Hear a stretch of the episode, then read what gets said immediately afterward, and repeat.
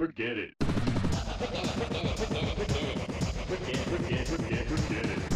Bienvenidos, bienvenidas, bienvenidos a otro episodio de Onda Cuadrada, su podcast favorito de música, juegos y música de juegos. ¿Cómo estás, panda? Bien, bien, ¿y tú? Bien, acá en Muerte de Calor. Sí, hace harto calor, pero hoy día siento que hace menos que otros días. Un poquito menos. Un poquito. O sea, ayer no puedo trabajar, se me derritió el cerebro. Tú Mm. cachas que yo soy un ser de frío. No funciono bajo calor. Mira, es como un computador. Es como una consola vieja, ¿cachai? No. Ah, se se sobrecalenta. Exacto, se, se quema el transformador. Ah, sí. Qué buena forma de pillar hacer la intro. Hablando de consolas viejas, la super. Chao, listo, lo hice, nos vemos. Eso fue improvisado. Sí, no lo traje preparado. La super. Es que, a propósito de ningún aniversario particular, porque creo que no hay ninguno, No, creo. Vamos a hacer spoilers. Cuatro juegos, así que además que hay uno set. a propósito del cariño a, a una de las consolas como favoritas de un montón de gente. Para mí la Super es como la primera consola de la que me acuerdo en mi vida. Yo nunca tuve una. La que me acuerdo fue la que tenían mis primos. Porque mis primos eran los que tenían plata. Mi primo era el que como trabajaba joven y tenía plata para comprarse consola. Y se compró una Super que tenía el Mario World. Y una vez dejó la casa para que la cuidaran y nos fuimos a vivir allá por un rato. Y le quemé el transformador de la Super jugando Mario World como por 8 horas seguidas. Creo que yo también quemé uno o dos transformadores. De 64 y de super. Y de hecho, en mi caso, yo también tuve super por primo. Pareciera ser una cosa común en nuestra generación. Después tuve una super yo, pero de pura wea, porque me la gané en un bingo. Es la única wea que he ganado en mi vida. Así como de todo. Maravilloso. Gané una SNES en un bingo con el Donkey. Y el soundtrack del Donkey. El soundtrack Y lo tengo todavía, está bien. Oh, wea. CD. Pero no tengo la carcasa. No sé Oh. qué pasó con la carcasa, pero tengo el CD. Ya no la podéis vender en eBay por No, cagando. ridículo. Pero por lo Oh, menos tengo los, los flag lossless en mi computador. Maravilloso. Y resulta que nos pasó, discutiendo como de consola y esas cosas, que nos dimos cuenta que las dos vivimos como en una etapa como de tener muchos juegos, pero no de tener muchos juegos porque los teníamos físicos, sino como de tener el juego o porque lo iba a ir a arrendar así como el blockbuster de la esquina, como esa weá de VHS, que tú no sabías para qué era la mitad de los VHS, tú solo querías arrendar ese juego que se veía bacán. O, como me pasó a mí, que lo jugaste porque te llegó un CD con el Z SNES 1. punto algo que traía como 800 ROMs. Y de pura ociosa te jugabas y todo lo que veía en la ROM. Sí, a veces no habían cosas muy buenas. Te Eso. como con cualquier cuestión. Te como esos primeros como prototipos de hacks del Mario World. Te Yo igual ponte harto de, de lo que jugué en la SNES. Claro, lo jugué en emulador. Y pasó onda incluso después del 64. Precisamente cuando los emuladores se empezaron a popularizar más. Y de hecho, yo creo que no tuve ninguno de los juegos que vamos a hacer hoy día, así como físicamente. Mis primos creo que tenían el Killing Instinct. Y sería. Pero onda, también clásicos como, no sé, el Chrono Trigger lo jugué en emulador, por ejemplo. Aviso, de lo que vamos a hablar hoy día son como cuatro juegos de Super que en ningún caso creo que ninguno es considerado como clásico. Creo que hay uno que sí y hay gente que me lo va a debatir incluso. No, yo creo que igual es un clásico. A lo más podéis decir que es un clásico no tan famoso. Según yo, harta gente lo cacha. Si bien no harta gente quizá lo ha jugado, pero yo creo que harta gente lo cacha. Sí, eso porque pasa mucho con las consolas que realmente como que nos quedamos en las cosas como excepcionales, así como en los Chrono Triggers, en los. Mario Worlds, en los Donkey Kongs, en los Nintendo, Super Nintendo, Sega, PlayStation, whatever. Los japoneses demostraron que. No, ya, pero Eva, ¿por qué así esa weá? Perdón, Producida en Philips. perdón, tenía que Emma, hacerlo. Emma, ¿acaso tú estás amiga del demonio? ¿Qué weá? No, perdón, estoy sierva del demonio. Estoy sierva del Está bien. Pues, Un saludo para yo, Josué. donde sea que esté. Ojalá que esté le bien en Chile ahora. Después de. Ya, pero ¿para qué? Vamos a lo, a lo feliz. Mira, mi objetivo es que nos demoremos lo suficiente este episodio como para que ese comentario sea solo un mal recuerdo. está bien, está bien, está bien. Vayan a votar, weones. Sigamos. Super Nintendo. Cuatro juegos de calidad súper variable, con cariño súper variable, pero con soundtrack súper interesante. Y vamos a partir con el que encuentro el más interesante. Ya, esa es la manera de, la Emma de decir el más in- claro, eh, em, es interesante, sí, sí. El que más me costó, ya. Si no me Está bien, gustó está tanto con el resto, pero Está ya. bien, está bien. Preséntelo, señorita. Vamos a empezar con Daffy Duck, de Marvin Missions, que es básicamente un Dog Dodgers. Creo que son lo mismo, pero Sí. son como distintos nombres de la misma wea. Para los que no cachan, es esta caricatura de Warner. Pato Lucas, como se Claro. lo conoce en Latinoamérica. Claro, el Pato Luca, pero está reimaginado como un, un soldado del espacio, podría decirse. Sí, como un Claro. cadete espacial. Claro, un cadete espacial y que va detrás de Marvin, que es este típico marciano que tiene como la cara negra y como el traje ese como de romano. Y tuvo un juego para la Super. Es que eso fue como una etapa súper rara de como los Looney Tunes en general, en que como los Looney Tunes estaban como intentando adaptarse a los 90, ¿cachai? En la época en la que todo era cool, o esa actitud radical, eso mismo que hablamos cuando hablamos de Sonic. Y por lo tanto tenía que adaptarse como a esa misma idea. Y ahí salieron esos conceptos raros como Lunatics, ¿cachai? Doctor Gears y esa misma idea de como mandemos al pato Luca al espacio y tratemos de hacer como una cuestión de acción, pero que siga siendo como los personajes de Looney Tunes, ¿cachai? Sí. De hecho, hay un juego en la Super que es de Looney Tunes. po. Hay De hartos esta juegos como que no propiedades de Looney Tunes. Yo me acuerdo, por ejemplo, del juego del Correcaminos. Ah, ya. Y está el juego de Task que es malísimo, no lo jueguen de nuevo. De nuevo. Yo ya lo jugué, Ah, ya. ya. Lo jugué. Para que, para que nadie más lo jugara. Exacto. Ya. Emma lo hace para que ustedes no tengan que hacer. ¡Oh! ¿Qué pasa? Exiliado por esa referencia al ¿Por qué? Nostalgia Critic. Exiliado. por- Lo siento. Oye, pero si Nostalgia Critic empezó bien, pero después se fue a la mierda. Pero según yo el concepto no era malo en un principio. Ah, sí. Ya, eso no, no va a este podcast. Daffy Duck. Ya mira, Daffy Duck, dentro de todo lo que es como estos juegos, yo no voy a hablar tanto específicamente del juego en sí, pero sí me gusta reconocer este fenómeno del que tú hablas, de que hubo muchas IPs, propiedades intelectuales, que básicamente una compañía desarrolladora compraba los derechos de una cuestión y hacía un juego. Y así Sí. es como salió el de la máscara, por ejemplo, también. El clásico de todos los tiempos como el ET Atari 2600. Claro, exactamente. Y esos juegos como licenciados eran como... Era básicamente jugar a la roleta con uno de esos juegos. Sí. De repente te podían salir cuestiones gloriosas y de repente te podía salir, no ser Virtual Bart. ¿Qué es eso? Quédate sin saberlo. Ya, ok, ok, está bien. Entonces, una de esas cosas que salió fue Daffy Duck. Yo jugué este juego en, en emulador y yo no diría que es como un gran juego, pero ¿Qué tipo tiene de cosas... plataformero es? Es un plataformero como semi-shooter. Tenéis una pistola, tenéis tipo de pistola, podéis como vais Ah, agarrando munición de distintas pistolas. Una wea tipo Airport Game, entonces. Sí, podría ser. Y onda tenéis como misiones. Entonces, de hecho, el juego tiene cinco misiones y cada misión tiene como tres etapas más un jefe. Y claro, tenéis, es como vidas con continúe y etcétera. Y tenía una barra de vida y onda no, no hace nada que otro juego no haga. Absolutamente. Pero siempre encontré que tenía buenas como opciones de movimiento. Entonces es un juego que yo podría, por ejemplo, eventualmente speedrunear. Y yo creo que es un buen speedrun. Buena. Porque mm, tenéis, por ejemplo, una, un jetpack y también, por ejemplo, las pistolas tienen momentum. Entonces podéis disparar para atrás cuando saltáis o cosas así para ir más rápido. ¿Qué Entonces- wea? ¿Iconoclast? Pero salió con la SNES. Así que ya sabéis de dónde está la referencia. Ah, El chiste es que Way Forward, que es el estudio donde Konjac trabajó originalmente antes de volverse indie, tenía careta de juegos licenciados. De hecho, los locos antes de hacerse como su propia empeño con el Chantae, vivían básicamente de hacerse juegos licenciados. Entonces, no estáis tan lejos. sí. Y onda, eso es como mecánicamente. Y el soundtrack, para mí, siempre fue un- una sorpresa. Primero que todo, Jim Hedges cuando hizo el soundtrack, hay que decirlo como es, se pasó por la caja a Warner. Sí. No tiene nada de Warner salvo el jingle famoso, ta-na-na-na-na-na, esa weá. Es lo único que Warner metió en el soundtrack.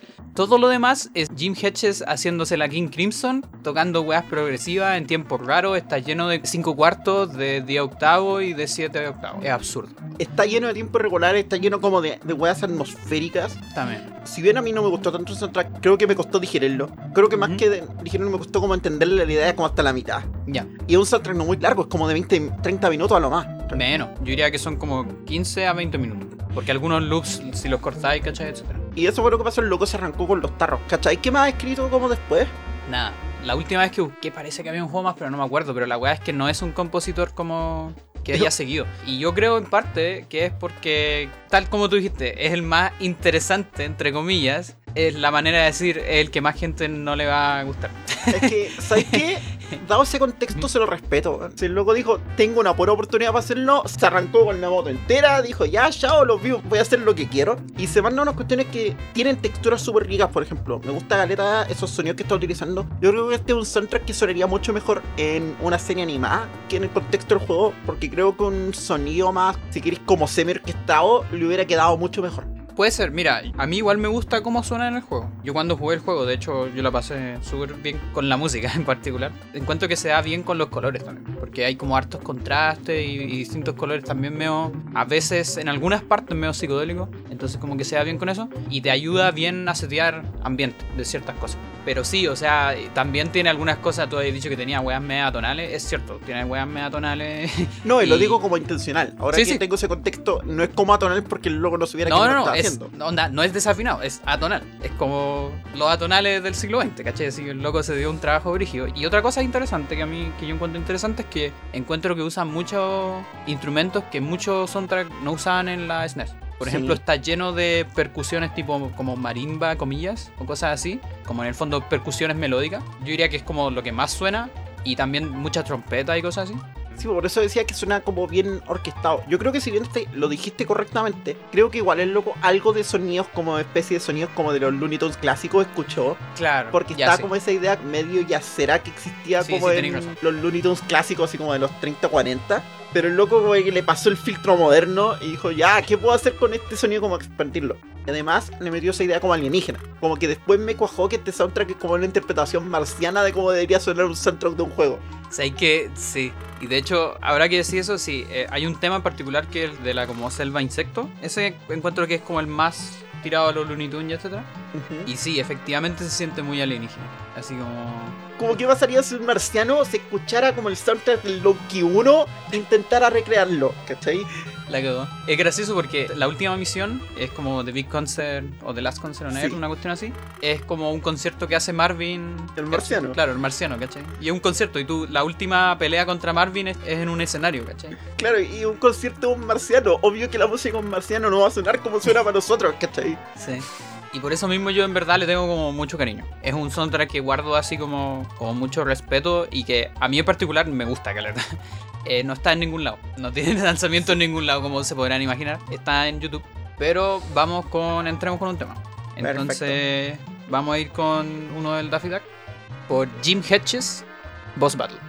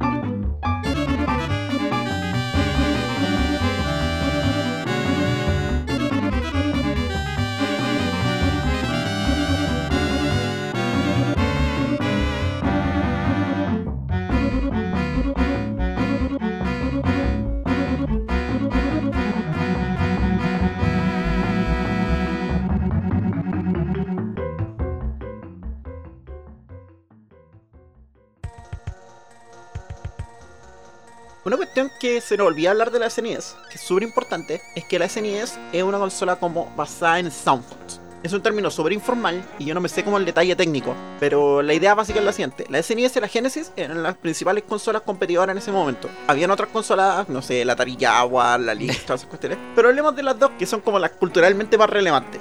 La Genesis tenía un motor de sonido un poco más poderoso que le permitía hacer weas como tener mayor polifonía, podía meter samples a través de PCM, ¿cachai? Pero uno de los problemas que tenía es que tenía una li- cantidad limitada de sonidos. Una paleta sonora como en una wavetable ya definía. Eso significaba que todos los soundtracks de Sega Genesis esencialmente tienen los mismos instrumentos. Ya, suenan todos como el Sonic. Me van a pegar los fans de la Genesis. Lo siento. Por otro lado, la SNES tiene menos polifonía sonora. Puede tener como hasta 5 sonidos a la vez. Mientras que la Genesis tenía como 8 o más incluso. De hecho, paréntesis chico, algo que pasaba mucho en, en SNES es que a veces cuando tenía ahí efectos de sonidos cortaban algunos instrumentos de los... Sí. Precisamente por eso. Pero por otro lado, a los compositores se les permitía inyectar su propio como tabla de sonidos a la consola para que ese juego en particular lo utilizara. Bueno, Eso permite crear maravillas técnicas como, no sé, la intro del Tales of Fantasia, donde se ampliaron voz, así como con letra, y la metieron en el sound font deliberadamente para hacer que funcionara. Pero también significa que todos los juegos tienen como su propia identidad sonora. Le pasó mucho a las franquicias que fueron agarrando como sonidos diferentes, no sé. Chrono Trigger y Final Fantasy suenan diferentes, desde los instrumentos, a pesar de ser RPG por la misma compañía. sí, de hecho, tal como tú decís, no solamente a nivel composicional, sino que las texturas son distintas. Y te podías encontrar como con juegos de textura y de instrumentación súper diferentes entre juego y juego. Y creo que de los juegos que vamos a hablar hoy día, el que se manda como los mayores lujos texturales de instrumentación y de ideas es Zombies in My Neighbors. Los zombies se comieron a mis vecinos. Por favor, háganlo, háganlo, yo no tengo ningún problema con eso. No Meten demasiado ruido. Bueno, manden por DM si tienen intenciones mandamos la dirección, coordinamos el pago. Sí, Gracias a nuestro apoyo en Blancor por pagarnos este trabajo profesional. pero sí, bueno, el Zombies in My Neighbors, o como algunos le dicen, el SAM, para no decir la cuestión todo el rato, es un juego que lo publicó Konami, pero lo desarrolló LucasArts. Era esa época como alocada de LucasArts. Ese momento en el que LucasArts como que perdió como su base con la aventura gráfica. No sé si la perdió o como que tenían tanta plata que empezaron a tirar la idea a todo el mundo. Y entre medio se mandaron este hermoso como top-down shooter, porque es como perspectiva arriba, es como shooter, exploración y maravillosa parodia como las películas de horror que es el Zombies in My Neighbors. Que yo lo había jugado hace años Dale. y apenas me acordaba, pero empecé a escuchar el soundtrack y fue como, oh, Desbloquear memorias. desbloquean memoria una tras otra, una tras otra. Es un juego que es medio de culto. Yo me voy a atrever a decir que quizá el segundo, incluso rato el primer juego más conocido de esta lista. Sí, puede ser. Yo creo que también es uno de esos juegos que mucha gente cacha y también mucha gente jugó un poco, porque es un juego difícil. Entre las cosas que, como hablábamos antes, no todo envejeció muy bien. Este juego tiene unas mecánicas que no envejecieron bien para nada, en parte porque era un juego de arcade. Entonces tiene esta mecánica como de password, etcétera, y como de permadeath. Onda, como que llega un punto en que tú tenés que salvar a los vecinos, pero los vecinos cada vez que se te muere un vecino, se te muere para siempre. Después vais teniendo menos menos vecinos hasta que se te mueren todos los vecinos y perdí el juego. Y cagaste. Sí. Y claro, y esa cuestión era súper intencional, ni siquiera para el arcade. Eso ya era intencional precisamente para el mercado del arriendo, ¿cachai? Si no te podías pasar el juego ese fin de semana, obligaba a pagar otro arriendo más y pasártelo el que venía, ¿cachai? No me wea. Buenísimo. Sí, por eso pasó con caleta de juegos que salieron como justo solo para riendo en esas fechas, ¿cachai? Como para jugártelo un fin de semana y así como hacer lo que podía. Y... Pero si lo hacías lo suficientemente difícil y lo suficientemente enganchadores, iba a volver a pagar el arriendo, tranquilamente. Tengo muchas memorias de este juego. Además, era uno de los pocos juegos de la SNES que permitía co-op dos player. Sí. Habían hartos juegos de SNES que tenían soporte para dos players, pero era o versus, así como cosas como los juegos de pelea. O cosas donde los jugadores jugaban como alternado, por ejemplo, no sé, así como lo hacen los Donkey Kong. Claro.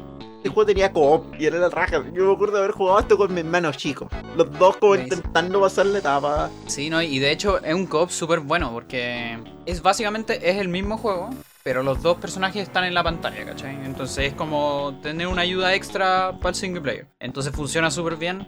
Y tal como decía la misma adelante, es top-down shooter, onda mirado desde arriba, 2D, no isométrico, sino que como mirado Como un derecha- Zelda. Como un Zelda, exactamente. En donde algo que me gusta mucho del juego es que se agarra mucho de como de weas ridículas. Y de todas las tropas habidas y por haber, que existen de zombies, de alienígenas, de miedo, la weá que tú queráis, pero que tenga que ver como con eso, ¿cachai? De la momia, Casa Encantada, Fantasma, todas las tropas culeadas que se te puedan ocurrir de miedo están en este juego culeado. Y como un poco ridículas también. Pero... Es que eso mismo, esta es como la época en la que el terror se empezó a volver chiste, ¿cachai? Sí. Una cuestión que ya había pasado como, digamos, como con la Civil Dead, ¿cachai? Como en ese tipo de películas que como empezaron a meter como la horror comedy, como lo dicen los críticos de cine. Y este juego como está ahí mismo. Pero es como una parodia con mucho cariño, ¿cachai? Sí, caleta. Esto no es Scream, que es como súper cínica respecto a las Sí. películas de Esta cuestión les tiene respeto, así como esto es una parodia a las películas de terror escrito por alguien que adora las películas de terror cine H que vaya a rentar como al, al VHS, así como que en esas portadas todas impresionantes para tratar de venderte una película que te la rendáis como por lucas el VHS y después no la callan, pa. Pero lo vas a ir la raja igual. Sí, y de hecho, es cuático eso que decís, porque efectivamente mucho del tono del juego, así como por ejemplo los sprites, el arte, las armas que tenéis, ¿cachai? Que son media absurdas. Por ejemplo, no sé, tu arma principal, la pistola, que es típico que es la pistola en todos los juegos como la Sí. handgun, aquí es una pistola de agua. ¿Cachai? que eso es como el daño más básico que le hacía a todas las weas malas, po, como que les tiráis agua. Como los zombies como que se derriten, ¿cachai? O como esta idea como de que los alienígenas como en señales no pueden contra el agua, loco, así como dejaste todos esos años luz y no te diste cuenta que te derretías con el agua, es como, por favor. Todo robado a la guerra de los mundos, a la bruja en el mago de Oz, ¿cachai? La cagó, así. Y por ejemplo, las granadas son botellas en lata. ¿Cachai? Sí, oh. Entonces las agitáis y las tiráis y explotan así. ¿Cachai?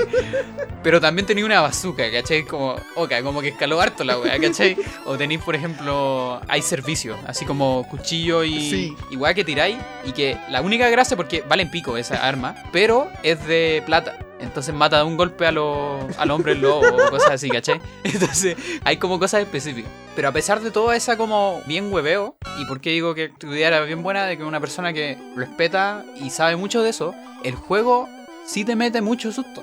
Porque te sentís vulnerable y la música también te hace sentir como extrañada. O sea, a mí me pasaba, por ejemplo, cuando llegaba a la cuarta etapa, que es como el primer boss, comillas, que tú entras y está esta música culiada absurda, así como tan, tan, tan, tan, tan, tan. Y eh, aparece un weón con una sierra, ¿cachai? Con una máscara que aparte rompe las paredes. Entonces te puede perseguir en cualquier dirección. Y yo, no, no puedo jugar esta weá. Ándate, así como, mátalo a todos. Ese personaje claramente que no es una copia así como de Texas Chainsaw Massacre, cagó, ¿eh? sí. ¿cachai? que no tiene la máscara de Jason, no... Pero eso mismo, una cuestión que es súper importante de como la comedia de horror, es que una buena comedia de horror puede darte mucha risa y también sabe como chucha asustarte, ¿cachai? Buenas comedias de horror tienen esa capacidad, como meterte en cuestiones que parecen muy absurdas y así todo lentamente como meterte en una situación súper tensa hacia el final. De hecho, hacia el final de este juego, así como cuando llegáis a los castillos, el juego está derechamente jugando al horror. Sí, po. Onda, puede que nuestro ser siga siendo como absurdo, pero eso no significa que no podamos asustarnos. Lo mismo por lo que en algún momento funcionaron incluso las primeras Scary Movie, si queréis, ¿cachai? Creo que eran la 1 y la 3 que eran las únicas como buenas, que tratan de tomarse algo de en serio el hecho que eran Sí. películas de terror. Y de hecho yo me acuerdo de varios niveles que me metían susto por esta cuestión como de como la falta de control que tenéis con varios enemigos. Porque por ejemplo después, no sé, derechamente hay de todo. Hay una en donde hay como gusanos gigantes, vienen los marcianos a atacar, hay una araña gigante que te ataca, ¿cachai? Que es como el jefe más absurdo de todo. Una guagua gigante. Una guagua gigante, todo, todo gigante, así. El ataque de la guagua gigante. Sí. De hecho, la canción que se llama así es del nivel que se llama así. Y como que te aplasta. Cuando te ataca, te deja aplastado en el piso, así como planito, ¿cachai? Y puta, el soundtrack yo lo encuentro la zorra. Tiene, por ejemplo, algunas de las cosas que hablábamos, por ejemplo, en Perfect Dark, cuando hablábamos de lo. ¿Cómo se llama? El, el término. Sí. Pero ahora en una fuente mucho distinta, porque es el super, ¿cachai? Pero por otro lado tiene ese como sefterismo más característico del terror, ¿cachai? Como que escucháis como en esas parodias así como Casa embrujada. Uh, ¿cachai? Ese mismo Theremin, que como lo tenemos grabado precisamente esta clase de película. Y eso es lo que yo encuentro más genial de este soundtrack. Sabe muy bien exactamente los sonidos que necesita para reforzar su idea. Porque este juego tiene una idea súper clara. Quiere ser un, un juego de horror comedia y necesita un soundtrack de horror comedia. Y necesita un soundtrack de horror comedia que más encima tiene que funcionar en el contexto de un shooter súper caótico. Porque nunca te quedas más de dos segundos en la misma pantalla, principalmente porque te llenáis de enemigos y te morís. Sí, de hecho el enemigo, o sea, el juego sigue spawneando enemigos constantemente. Y eso también te genera como este miedo porque también empiezan a matar a los vecinos que tienen que salvar. Repito la misma pregunta que hizo hace un rato, ¿cachai si el compositor hizo algo más después? El único trabajo que reconozco es de Seven Guest, que creo, si no me equivoco, no me peguen si me equivoco, pero creo que es un juego de dos, de DOS, Ya. que es como un tipo, como click and cosa. Ah, ya, point Eh, and click. Point and click, eso. y que es como extraño. No necesariamente terror, pero como misterio puede ser, a lo mejor. Pero no, no me, no me maten si me equivoqué completamente en eso, porque lo único que tengo del Seven Guest es como lo que he leído de algunos speedrunners, de cuando estaba en el server de speedruns de OS. Entonces eso es como todo lo que tengo, así como ideas nomás por ahí. Así que corríjanme si en tanto se libre con eso. Pero pareciera que también no tiene nada más que. Wow. Es que esto fue esa misma etapa en la que empezó a entrar un montón de gente a componer música. ¿cachai? Y algunos se quedaron, otros no. Ojalá que donde sea que esté haya tenido una buena carrera. Sí, así que nada, pues tiramos un tema. Démosle. Ya. ¿Con cuál íbamos a ir? Entonces vamos a ir como con el tema de los templos, slash castillos y cosas así, que se llama Curse of the Tongue, así como la maldición de la lengua. Tal cual. Del soundtrack del Sub Me Say My Neighbors por John McDermott, pero haberlo pronunciado bien. Eh, con M. John McDermott, Curse of the Tongue.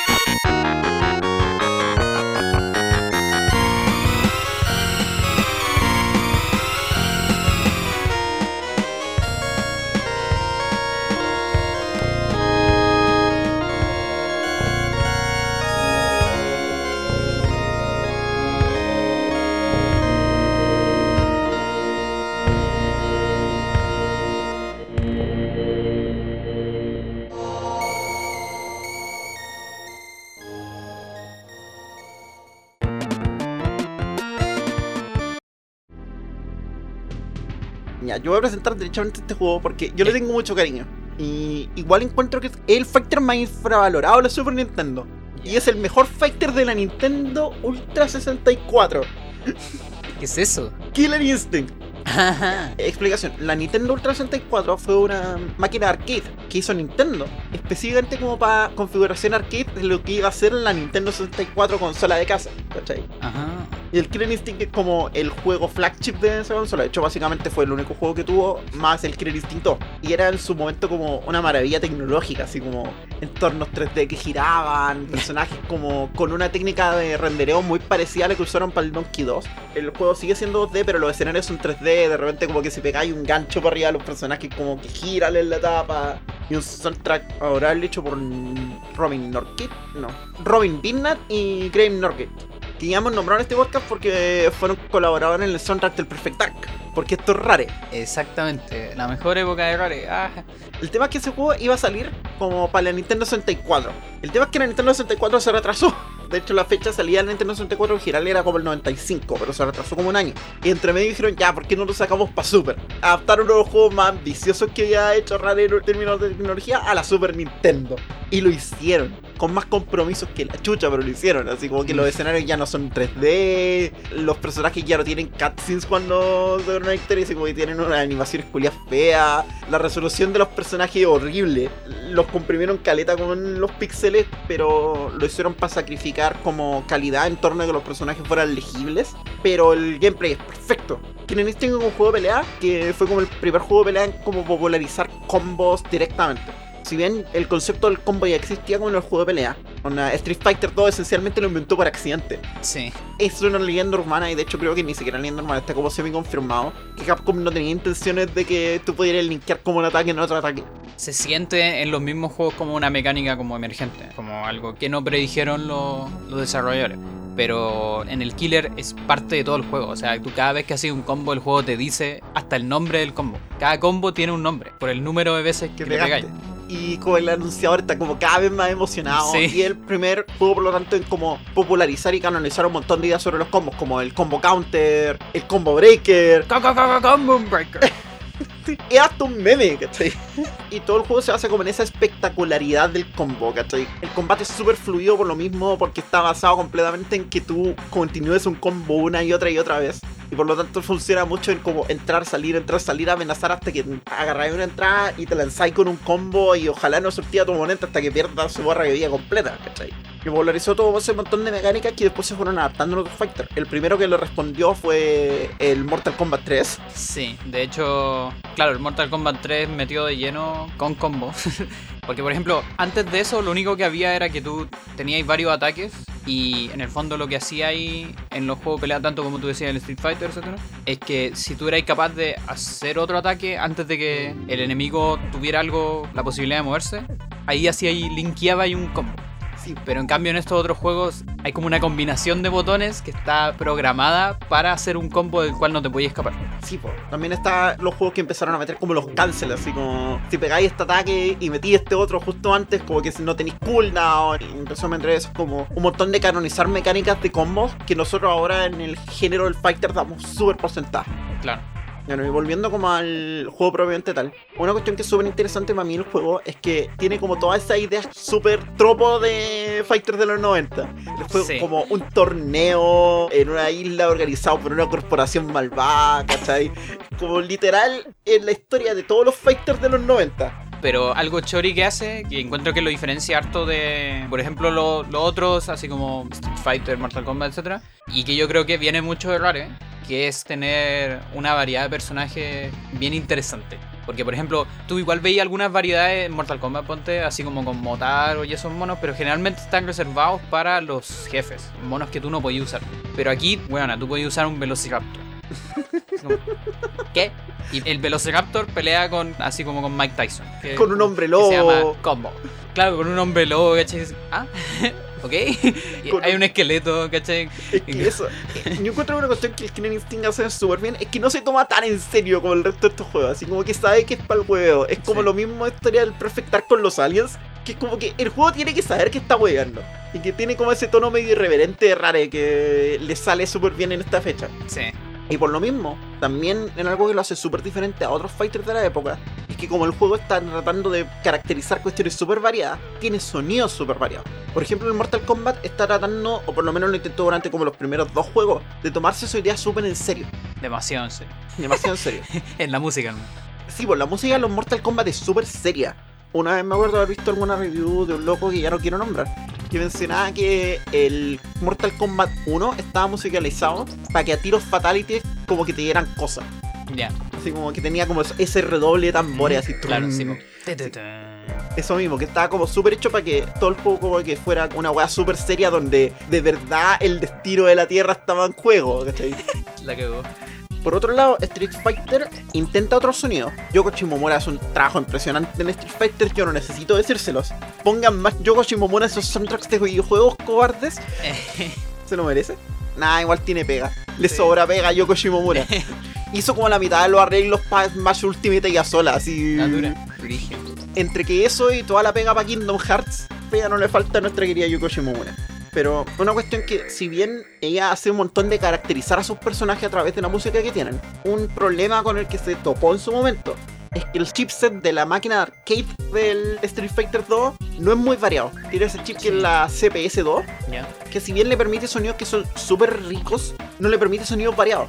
De hecho, a mí eso siempre me pasa con los Street Fighter, que por mucho tiempo, aquí la gente me va a pegar y todo, yo encontré que había muchas canciones que no las podía diferenciar. Y claro, pues onda, si lo comparáis con algo como el Killer Instinct, Killer Instinct tiene una variedad absurda, que es básicamente toda la sound font que tienen los Donkey. Y que ya sabemos que es una sound font absurda, así como una gama muy amplia.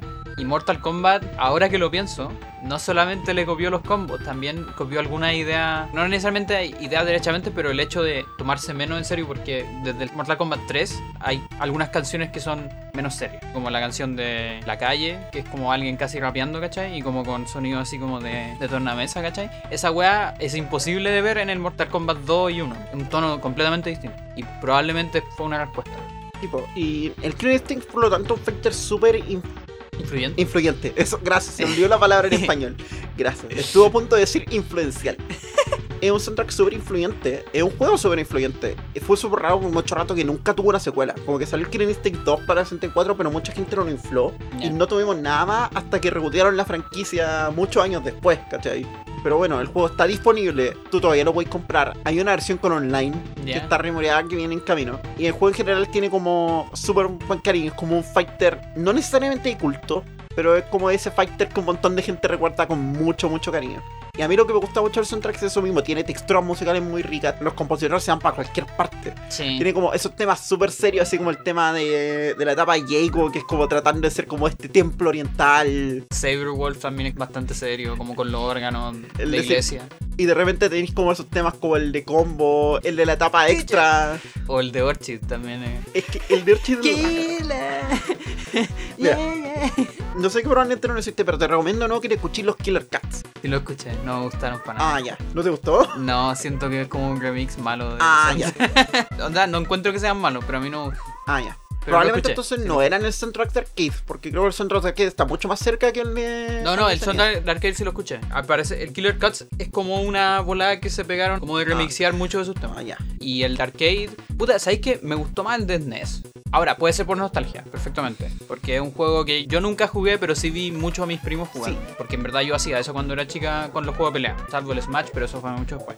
Y me gustó más lo que está acá. Puede ser también porque tengan muchas fonts del Donkey. Entonces al reconocer tantas esas cosas, como que, oh, qué bacán así como escuchar esas mismas fonts. Pero igual siento que hay algunos sonidos que como que se perdieron en arcade. A lo mejor sea mixing.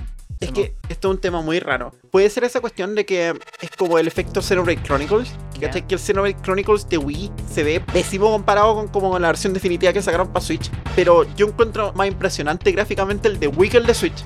Porque por supuesto que la Switch puede correr Xenoblade Chronicles, obvio. No se lo cuestiono, así como lo espero. Pero la Wii corriendo el Xenoblade Chronicles, así como un juego que se ve así de bien, que corre así de bien, que se ve gráficamente como se ve, esa puede ser impresionante, ¿cachai? Puede que sea la misma idea. Obvio que esperáis que un soundtrack de arcade en una cuestión que puede sonar como la Nintendo 64 tendría que sonar así de bien. Pero que hayan porteado esa weá para Super, Sí, la cagó. y ni siquiera el mejor port del soundtrack. El mejor port del soundtrack hecho por Game Norgate sigue siendo el Killer Instinct de Game Boy. Eso eran los tiempos en los que Rare se podía dar eso el lujo, así como vamos a pescar el juego más difícil que pusimos en la Super y nos vamos a poner en la Game Boy, porque podemos. Qué maravilloso. Y bueno, para esta, yo te sé caleta además, me gusta caleta el tema de Idol, por ejemplo, así como esas percusiones en tiempos Sí. irregulares que se dan para cualquier parte. Me gusta caleta el tema de Glacius, el que tiene Killer Instinct. Pero vamos a ir con el Fulgor, que es un tema favorito personal. Porque Fulgor era como el supuesto jefe final del juego. Sí, es como extraña esa weá. Yo también siempre quedé como con ganas de que Fulgor fuera en el final. Es que técnicamente es el final, pero Idol es como el secreto, ¿cachai? Ya, ya, ok. Es como la típica rugal Sí, de los sí. fighters de SNK. Así que vamos entonces por Robbie Midland y Game Norkit. El soundtrack de Killer Instinct para Super Nintendo. El tema en la etapa de Fulgor.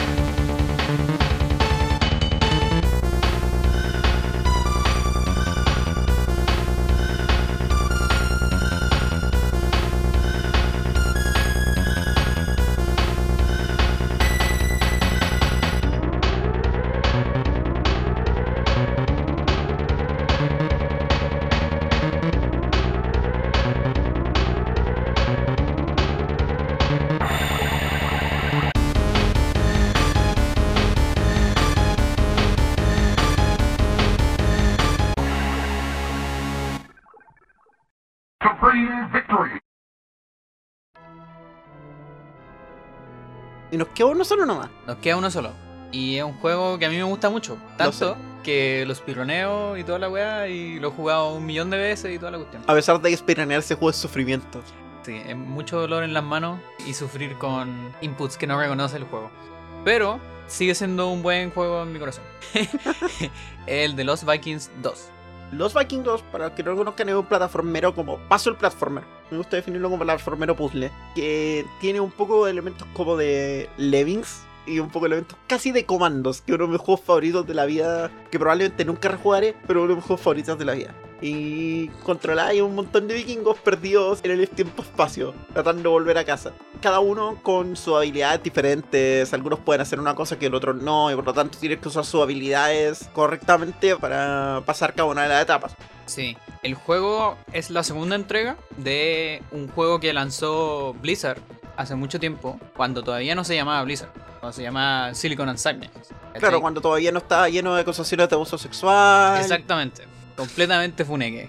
Pero no, era un Blizzard distinto, como el Blizzard que hablamos la otra vez de StarCraft. Sí. De hecho, el compositor es el mismo compositor de StarCraft. Exactamente, y eso es muy bacán.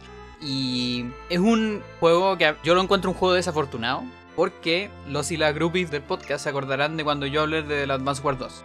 Y para los que no se acuerdan, pequeño así como resumen de cuál es la idea que quiero darles, es que yo encontraba que el, el Advance Wars 2 hace absolutamente todo mejor que el 1. Todo. Pero aún así no fue tan famoso. Y hay mucha gente que recuerda más el 1. Porque fue como el primer Advance Wars y el primero como que revivió la serie Wars de hace mucho tiempo. Aquí pasa algo parecido, aquí no estamos reviviendo nada, pero sí fue un, no digamos un hit, pero fue un juego como distinto, el primero de su clase más o menos, en Los Vikings 1, hay harta gente que lo tiene como en la memoria, pero en Los Vikings 2, no mucho, a pesar de que hace absolutamente todo mejor que el 1, absolutamente todo. Mecánica, juego, sprites, caracterización, mundos, música, puzzles, todo lo que queráis. Pero salió el 97.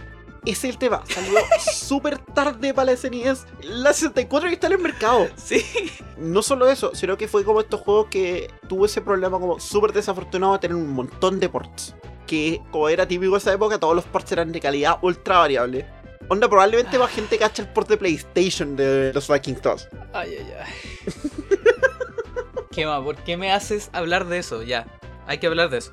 Hay mucha gente que incluso más que conocer este juego conoce el port, que es North by Northwest, The Return of the Lost Vikings. Ese juego ni siquiera fue hecho por Blizzard, lo hizo otra compañía, completamente distinta, que decidió, porque se le paró la raja, hacerlo como con weas pre-renderizadas, así como fondos pre-renderizados como 2,5D y cosas así, con un estilo horrible, con una música que deja mucho que desear, que es lo mejor del juego, porque el juego es pésimo, es malo, la física es mala, el juego es malo, los monos son malos, las cutscenes son malas, los actores y actrices de voz son malos, el juego es horrible, no lo jueguen.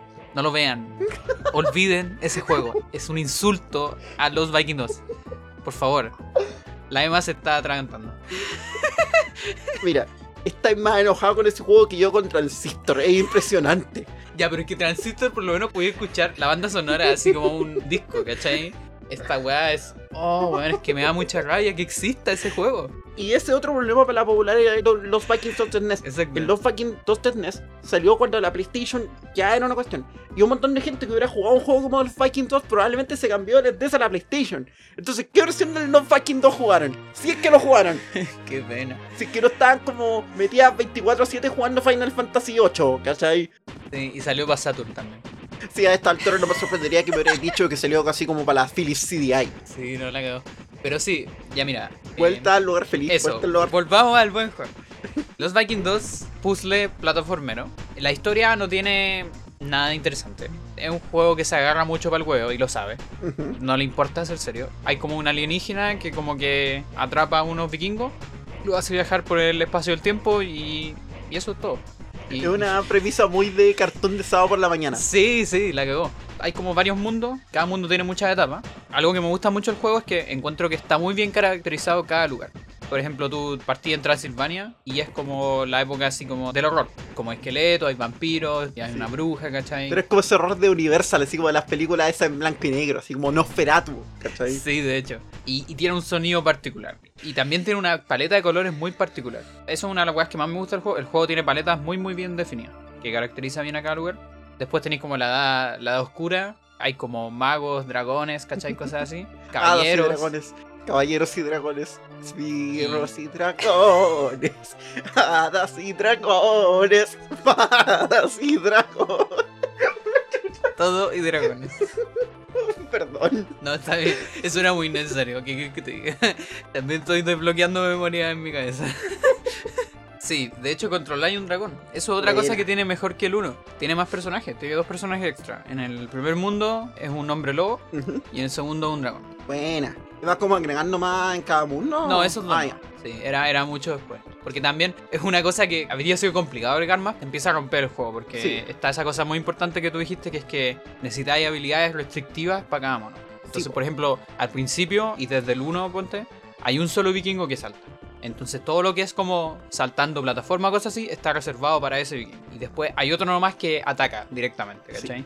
Hay otro que tiene un escudo y se defiende y toda la weá. Tenéis que usarlos todos como inteligentemente para resolver un montón de puzzles que yo los encuentro muy buenos, pero que para estándares de hoy es complicado. Onda, si te gustan los puzzles y te gustan los juegos como desafiantes y cosas así, y si jugáis emulador y no te importa usar, por ejemplo, save states o cosas así, bueno, es bueno. Pero si queréis jugarlo así como full a la antigua, igual es duro. Porque los niveles pueden ser bastante largos, bastante frustrantes y hay un montón como de softlock, de puzzle, ¿cachai? Como que se te muere un mono o se te caiga a un lado al que no debería haberse caído, cosas de ese tipo. Y tenéis que partir de nuevo el nivel. Y hacia el final la dificultad escala absurdamente, como que cada mundo es, no es por huevear, pero digamos el término solo por el huevo, exponencialmente más difícil que el anterior. y hacia el final se vuelve absurdo. Esta es esa época en la que el paso del platformer como que todavía no estaba tan definido. Como que se habían hecho como intentos del juego de puzzle. No estoy hablando del juego de puzzle Tetris, estoy hablando como el juego de puzzle así como esos juegos donde tenéis que arrastrar cajitas. Estábamos como intentando jugar con esa idea. Por eso yo menciono harto el comandos, porque el comandos tiene como esa misma idea, pero aplicada como al RTS, ¿cachai? Un juego de estrategia en tiempo real donde controláis súper pocas unidades y cada unidad tiene su propio skill especializado y necesitáis por lo tanto pensar claramente qué puedo hacer con este mono, qué no puedo hacer con este otro y organizarlos como con caleta de cuidado. Que es un género que además está súper como desaparecido. Esa idea como de monos especializados altamente asimétricos que tienen que hacer uno cada uno una cosa. Ahora me acabáis de dar una idea para un juego, gracias. Es que particularmente, lo digo como diseñadora de videojuegos, es una premisa muy difícil de diseñar. De hecho, en general, casi todas las mecánicas que sean asimétricas son súper difíciles y en particular, algo que la gente a veces no sabe es que los juegos de puzzles son, o no los juegos de puzzles, los puzzles son muy difíciles de diseñar. Así como en general, porque no podéis valerte una premisa como de, por ejemplo, en un shooter o cosas así, en donde tú podéis hacer algo que te genera como dopamina a los jugadores y cosas así, y como seguir repitiendo eso. En cambio, un puzzle tiene una solución, se resuelve y se acaba. Y después tenéis que encontrar otro y como ir armando sobre esa idea y toda la cuestión. Es súper difícil diseñar puzzles, así como eso va más allá de los videojuegos. Y en particular en videojuegos, mecánicas asimétricas son súper difíciles de implementar.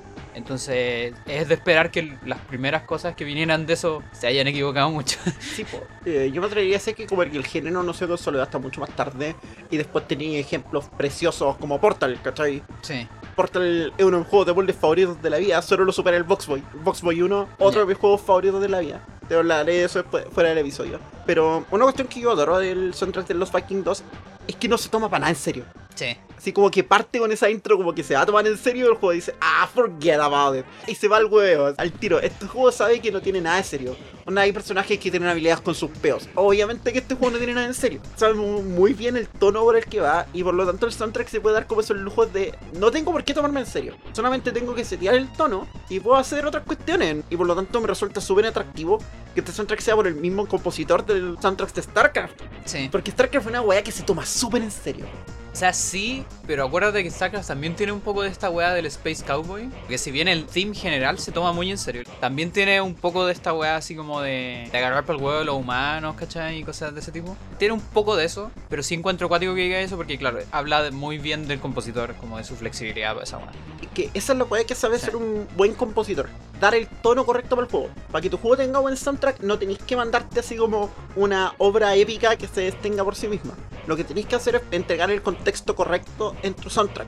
Que idealmente potencie la idea de lo que se trata el juego. Ya lo hemos hablado en todos los juegos de los que hemos hablado bien. En este podcast no tengo por qué nombrarles ninguno. O tengo que hacer un episodio sin hacer esa mención. Si no, no tiene gracia para el bingo.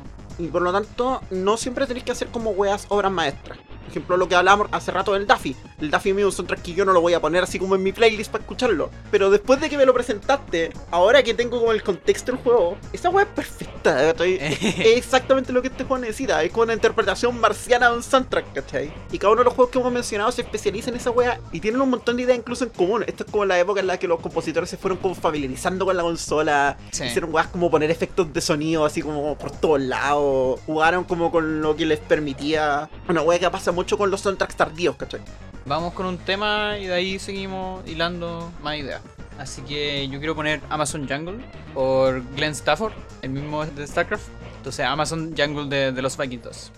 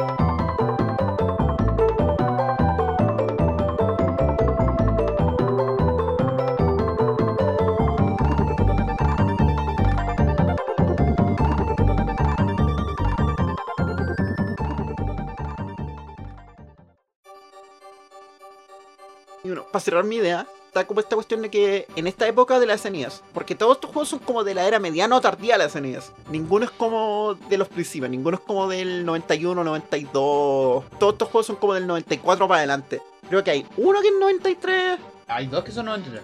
El Daffy Duck y el Zombie. Y yo sé que el Kirin Instinct es 95, si no me equivoco. Y el los Vikings 97, ¿por qué? Pero ya, está como esta idea que pasa mucho. Mucha gente entró a componer música de juegos. Como que componer música para juegos se volvió una weá que la gente hacía y que estaba acreditada, ¿cachai? Sí. Porque mucho le pasó a, David Wise, no le acreditaron un montón de weá hasta mucho después, cuando lo callaron nombre. Los compositores, por lo tanto, llegaban con más comodidad a la tecnología, ¿cachai? La tecnología era más poderosa, les permitía hacer más cuestiones y se podían dar más lujos de experimentar.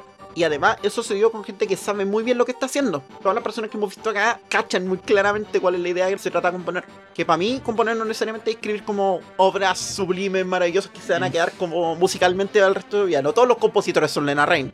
Pero Emma, ¿no dijiste que no querías dar el coso gratis para el bingo? ¡Filo! Hola gato, ¿cómo estás Freya? Hola, Freya. Amber dice hola.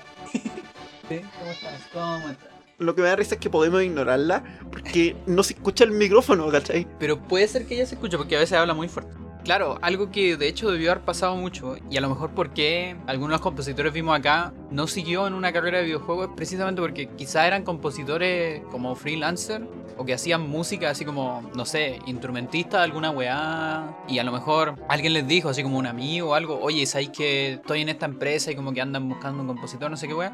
Y pam, así como una vez, ¿cachai? Y después filo. Y claro, pasó en el particular con estos juegos que no es algo que haya explotado, ¿cachai? Así como famoso. Entonces después se fueron y ahora ojalá que estén bien haciendo otra cosa, ¿cachai? Esta es la época en la que un montón de compositores tenían mucho estudio no todos los compositores son Yoko Shimomura que literal le llegó chamullando a Capcom.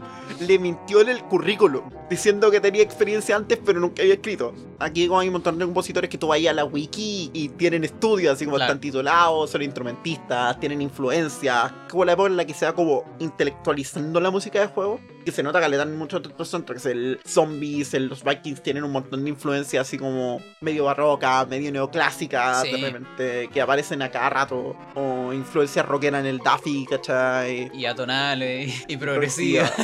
o influencias como de sonidos urbanos que están en el Killer, que se nota como esa caída. Y lo que lo loco hacen muy bien es que con todo eso arman soundtracks que son para el juego, que es la weá que es importante. Hemos hablado caleta en este podcast de que un buen soundtrack tiene que ir para el juego tú podías hacer un buen soundtrack para un juego malo. Pero el peor pecado que podías hacer es hacer un mal soundtrack para un buen juego porque lo voy a bajar. Lo voy a hacer olvidable. Con esa cuestión que te pasó como con un señor de los anillos que me contaste una vez. Oh, weón, qué terrible esa weá. Pero de repente pasa que un juego que ni siquiera es tan bueno, lo podéis levantar con soundtrack, lo podéis por último hacer memorable. Y eso es lo que nos pasó aquí, como que nos acordamos de cuatro juegos de la SNES a mí literal me pasó reescuchando el soundtrack de Zombies, que no lo jugaba hace como hace 15 años. me pasó que lo empecé a escuchar y fue como, oh, y me volvieron como toda esa idea a la cabeza. Porque el soundtrack funciona muy bien dentro de su contexto. Y por lo tanto, cuando yo escucho el soundtrack, vuelven como los flashbacks de Vietnam, de yo muriendo en la etapa 3 del Zombies con mi hermano chico, así como en el super. Que ni siquiera era difícil, así como quiero que una vez llegamos como el jefe con la motosierra, ¿cachai? No, es un juego peludo. Pero sí, yo creo que cuando el juego te hace pensar en el juego, en tu cabeza, y ese pensar tiene sentido, porque un mal soundtrack también te puede traer recuerdos, pero son recuerdos como penca, ¿cachai? O de un mal juego, ¿cachai?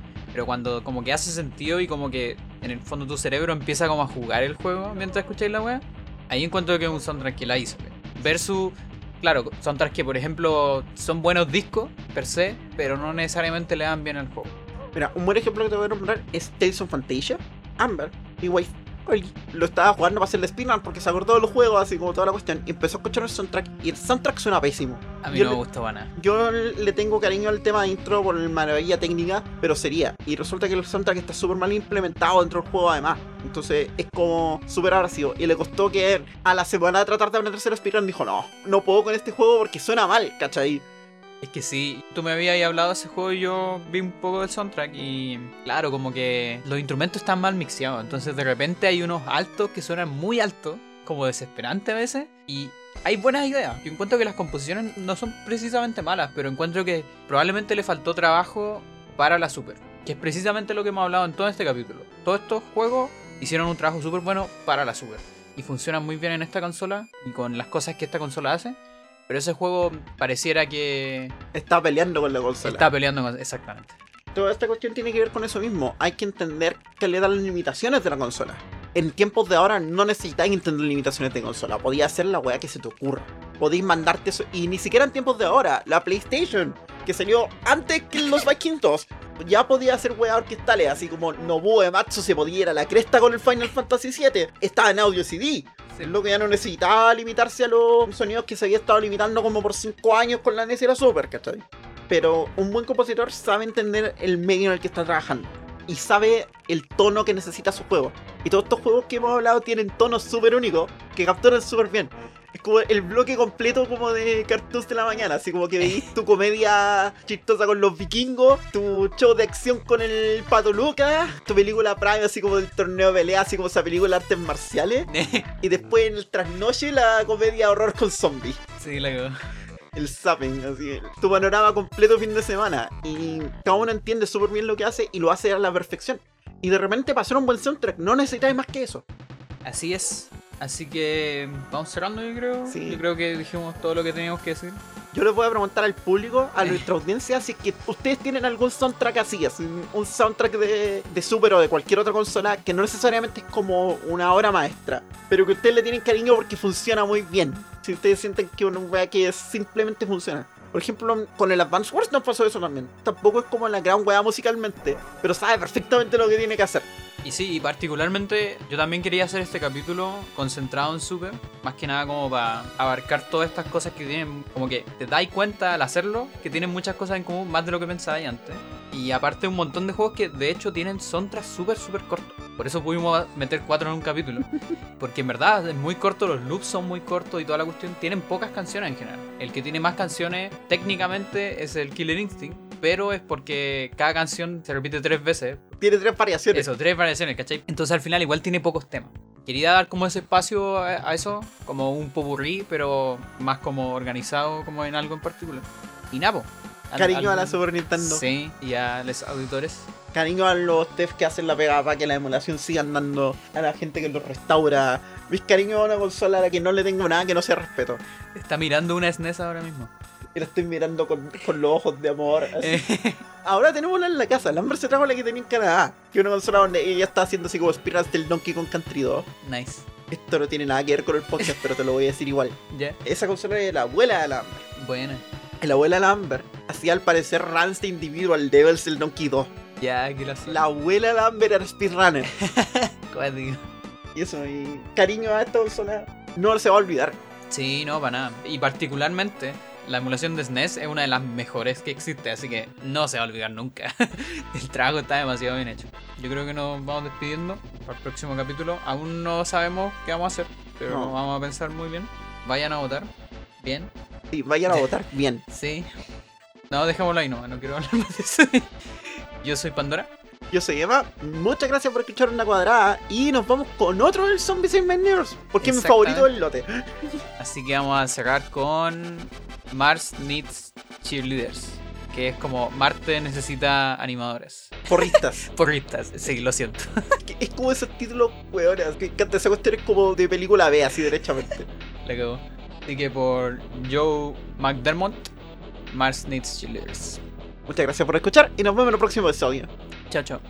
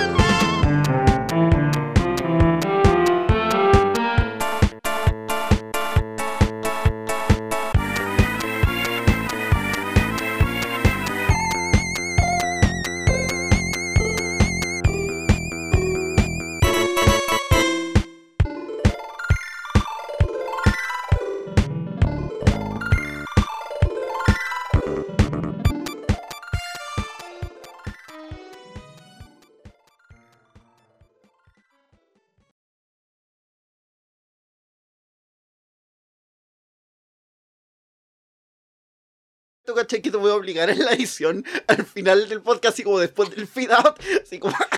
Yo siempre, yo siempre pongo algunos bloopers al final, así que.